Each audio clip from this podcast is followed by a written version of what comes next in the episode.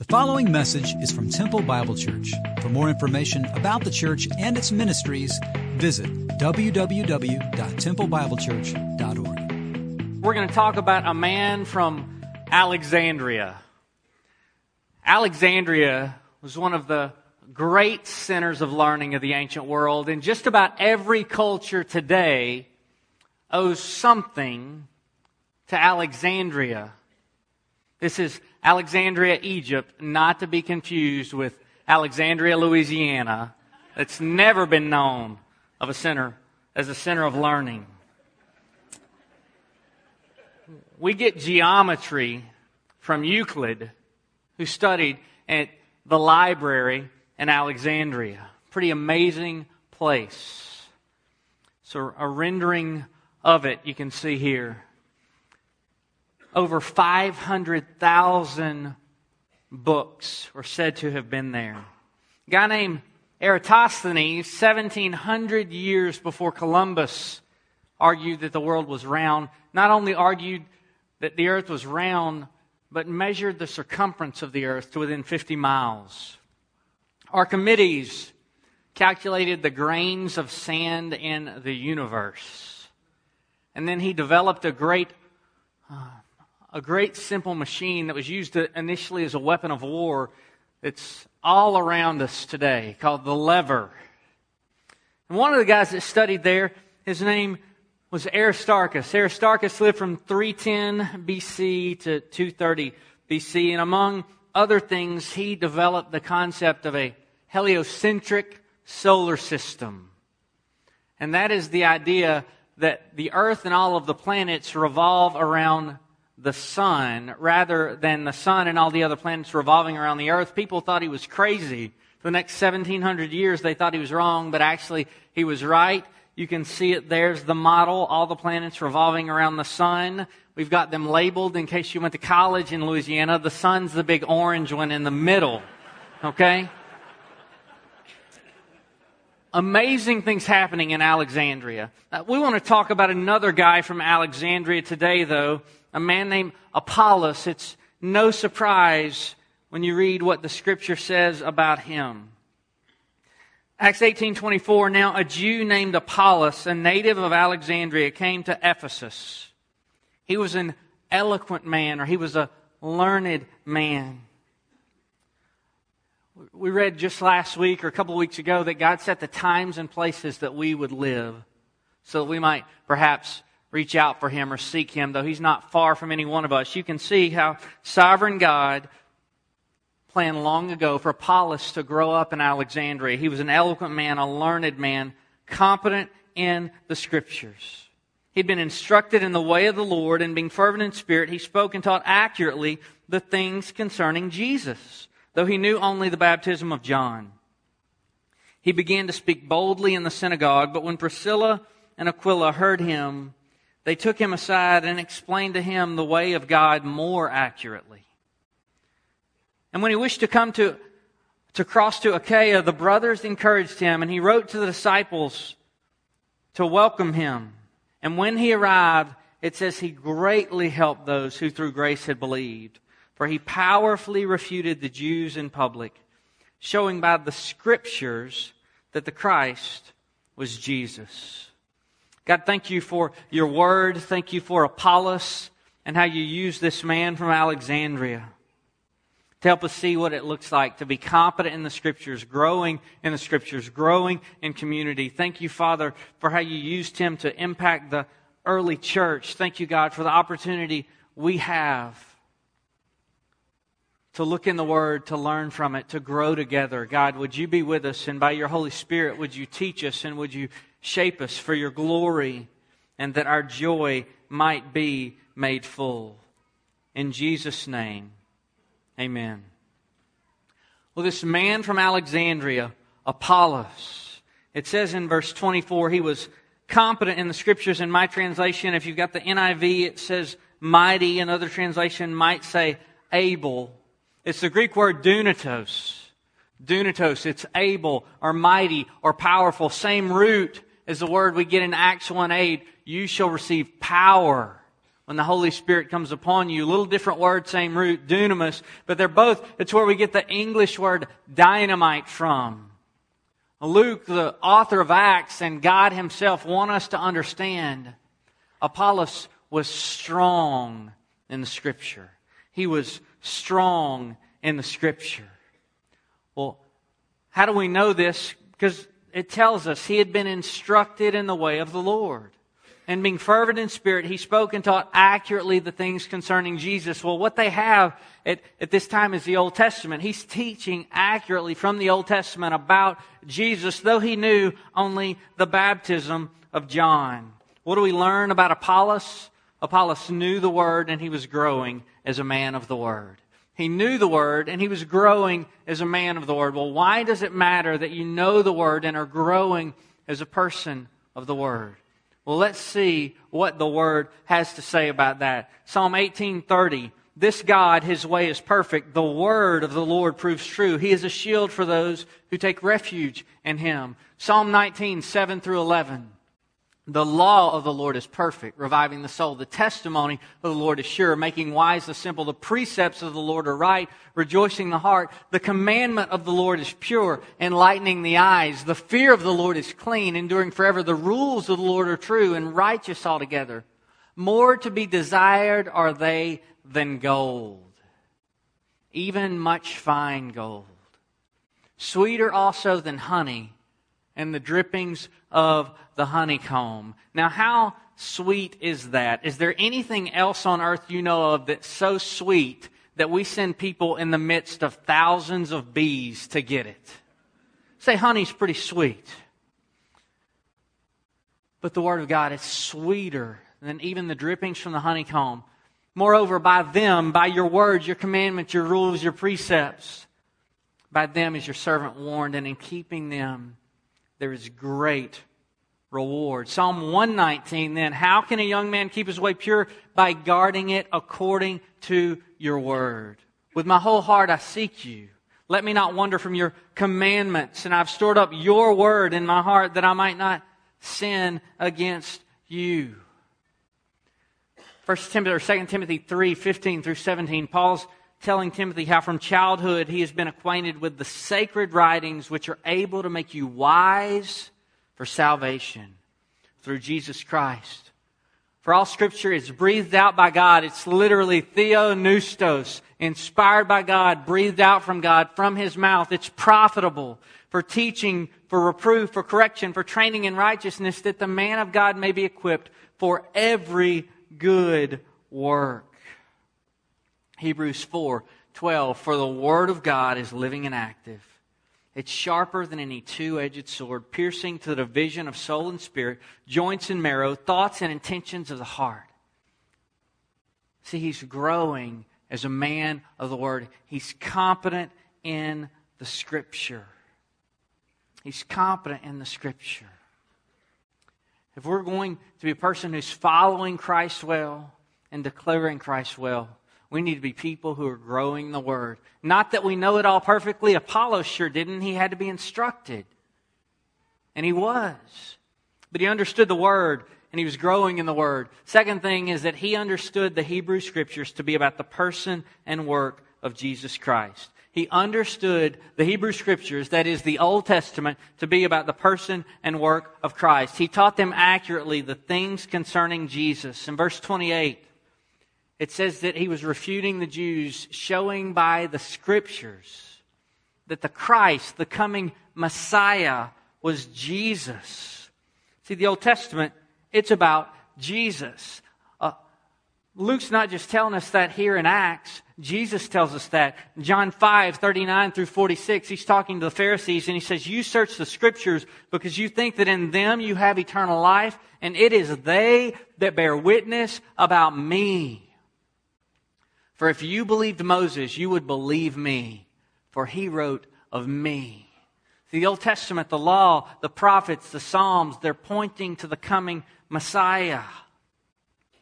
Paul says in 1 Corinthians 15, 3 and 4, I delivered to you as of first importance what I also received, that Christ died for our sins in accordance with the Scriptures. That he was buried, that he was raised on the third day. It's in accordance with the scriptures. The Old Testament was pointing to this reality that Christ was coming. The risen Christ on the road to Emmaus. He's walking with these two disciples and he says, These are my words that I spoke to you while I was still with you, that everything written about me in the law of Moses and the prophets and the Psalms must be fulfilled. Then he opened their minds to understand the scriptures and he said to them, Thus it is written that the Christ should suffer and on the third day rise from the dead, and that repentance and forgiveness of sins should be proclaimed in his name to all nations, beginning in Jerusalem. See, those who had eyes to see, if they were looking at the Old Testament, could see it's about Jesus. It's about Jesus. See, the Old Testament, the law, the prophets, the Psalms, they're about a promise made. And the New Testament is about a promise kept. We saw that in Luke 13. We see it here in Luke 18. If you look throughout Luke's narrative accounts in the Gospels and in Acts, you can see this pattern. Promise made, promise fulfilled. Promise made, promise fulfilled. The Old Testament is about this promise made that Messiah would come. And the New Testament shows that promise is kept. See, Apollos was a man of the Word. He was growing in the Word. He understood that the Scripture revolved around Jesus. He is the center of the story. And then Apollos followed Jesus in gospel community. He followed Jesus in gospel community. See, he's teaching the Scripture accurately, but he only knows the baptism of John. So Priscilla and Aquila, they don't rebuke him publicly. They take him aside. They're tent makers, but they take him aside and they teach him. And they're content for him to be up front, for him to be teaching, and they're just in the background serving and sharing and helping him to grow. See, there's a great amount of meekness that Priscilla and Aquila exhibit, but then also that Apollos exhibits toward them. They're working together and they're serving together. They've each just got a role to play.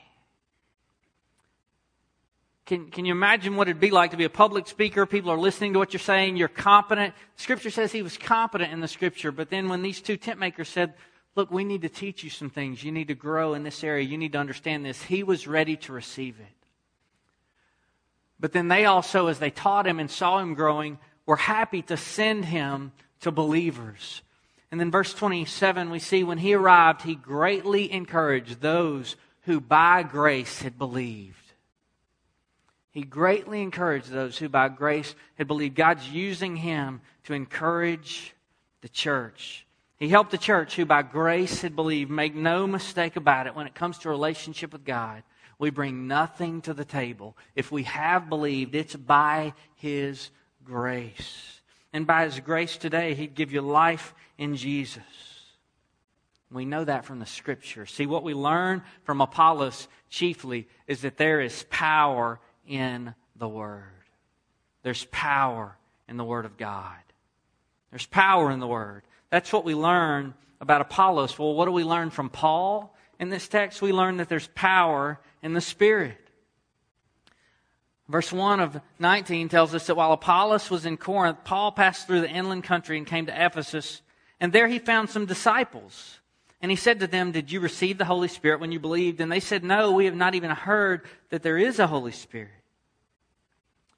Now, surely being Jews who'd followed John, they knew that there was a Spirit of God that, that had been prophesied that would be on the Messiah to preach the good news, but they didn't know the Holy Spirit had come.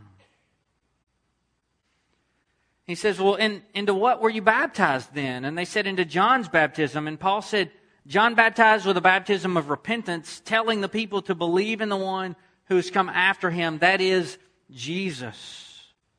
And on hearing this, they were baptized in the name of the Lord Jesus. And when Paul had laid his hands on them, the Holy Spirit came on them, and they began speaking in tongues and prophesying. And there were about 12 men in all. Now, what in the world is happening here? God's putting his power on display. We see a few times in the book of Acts, the Spirit comes and people speak in tongues and prophesy. Well, what does that look like? What's going on? Well, what's going on is that a sign has been spoken of and the sign occurs and then it recurs and then it recurs. Let's look. In Joel or Acts 19.6, he says, the Holy Spirit came on them, they began speaking in tongues and prophesying. It's a fulfillment of a prophecy in Joel. And it shall come to pass afterward that I will pour out my spirit on all flesh. Your sons and your daughters shall prophesy. Your old men shall dream dreams. Your young men shall see visions. Even on the male and female servants in those days I will pour out my spirit. So what happened when Jesus breathed on the disciples when he was with them in the upper room, and then at Pentecost in Acts, it happened again, and then to the Gentiles in Acts 10, and then to these Essenes, these followers of John in Acts 18. It says, This is what was uttered through the prophet Joel. What these, these men began to speak in other languages, to speak in other tongues, and the crowd's amazed and says, What does this mean? But some people said, Well, they're drunk. And Peter said, They're not drunk, but this is what was uttered through the prophet Joel. In the last days it shall be, God declares, I'll pour out my spirit on all flesh, and your sons and your daughters shall prophesy. Your young men shall see visions, your old men shall dream dreams, even on my male servants and female servants. In those days I will pour out my spirit, and they shall prophesy. And when Paul had laid his hands on them, the Holy Spirit came to them, and they began speaking in tongues and prophesying this sign, this prophecy is being fulfilled. It's a display for the new church that the Spirit of God has come, that the kingdom of God has come. Paul entered the synagogue and for three months spoke boldly, reasoning and persuading them about the kingdom of God. See, John's ministry that these guys had been following was never meant to be permanent. He was a forerunner who prepared the way, and then he was to decrease, and Christ was to increase because the kingdom of God was coming. Kingdom of God was coming. And Paul continues to minister here, first in the synagogue and then in a lecture hall of a Gentile philosopher. It says he ministered there for two years and throughout Asia, which Asia then was modern day Turkey now, throughout Asia, the word of God spread and multiplied for a thousand miles around them. The Spirit of God's using his teaching to make much of Jesus among the nations. See, there's power in the Word, there's power in the Spirit. And then there's power in the name of Jesus. There's power in the name of Jesus. We, we learn this from the sons of Sceva. See, it says God was doing extraordinary miracles, verse 11, by the hands of Paul, so that even handkerchiefs or aprons had touched his skin, and they were carried away to the sick, and their diseases left them, and evil spirits came out of them. See, there's power in the word, and there is power in the spirit. But then, this passage goes on to say that there were seven sons of Sceva. And it says he was a Jewish high priest. Now, if you look at history, he, he wouldn't have been one of the high priests, but part of the high priestly family. And his sons are exorcists. And people had been using other names before Jesus came along. People had been trying to use the name of Yahweh, and now these people are trying to use the name of Jesus because they recognize and understand. See, Paul's handkerchief, his aprons are touching people and they're being healed. There's power in Jesus. They don't understand, though, that it's to be stewarded carefully in the context of relationship with Jesus. So it says that they go to a man with an evil spirit and they try to cast him out, cast the spirit out of the man. And it says that they say, We adjure you or we call on you in the name of Jesus, whom Paul preaches, come out. And then reality TV ensues. It says that the man with the spirit leapt on them and subdued them such that they ran out of the house naked and bleeding. It's like an episode of cops without the cops. It's just a bad situation.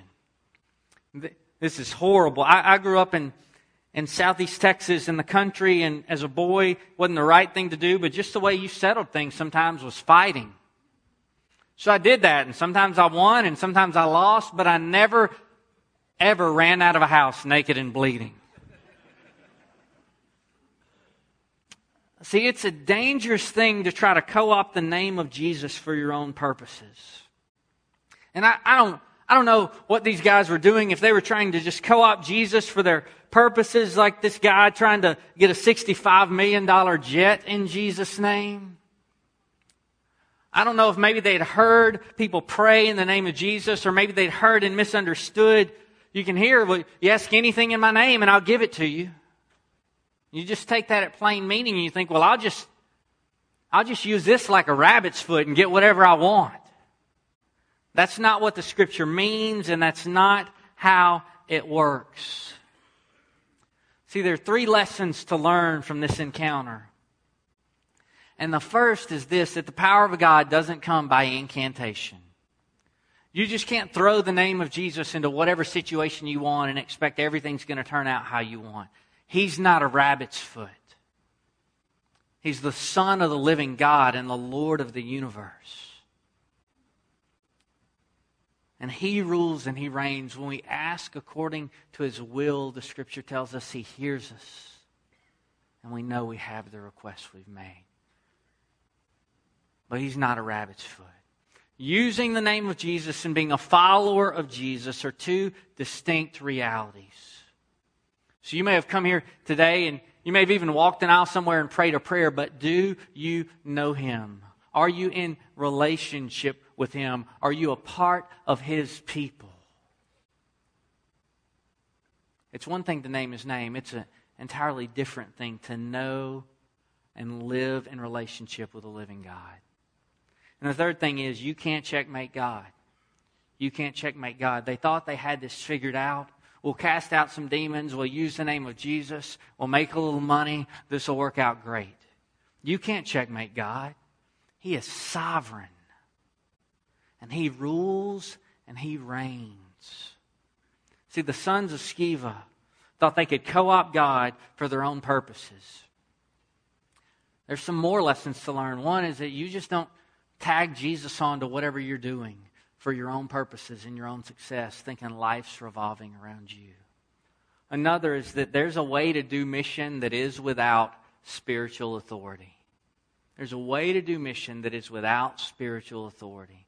These guys think they're going to use the name of Jesus and hey, it'll be good. The guy will lose his demon, he'll be better. But there's no spiritual authority in their life because they're not in the Word, they're not in the church. It's a dangerous, dangerous thing.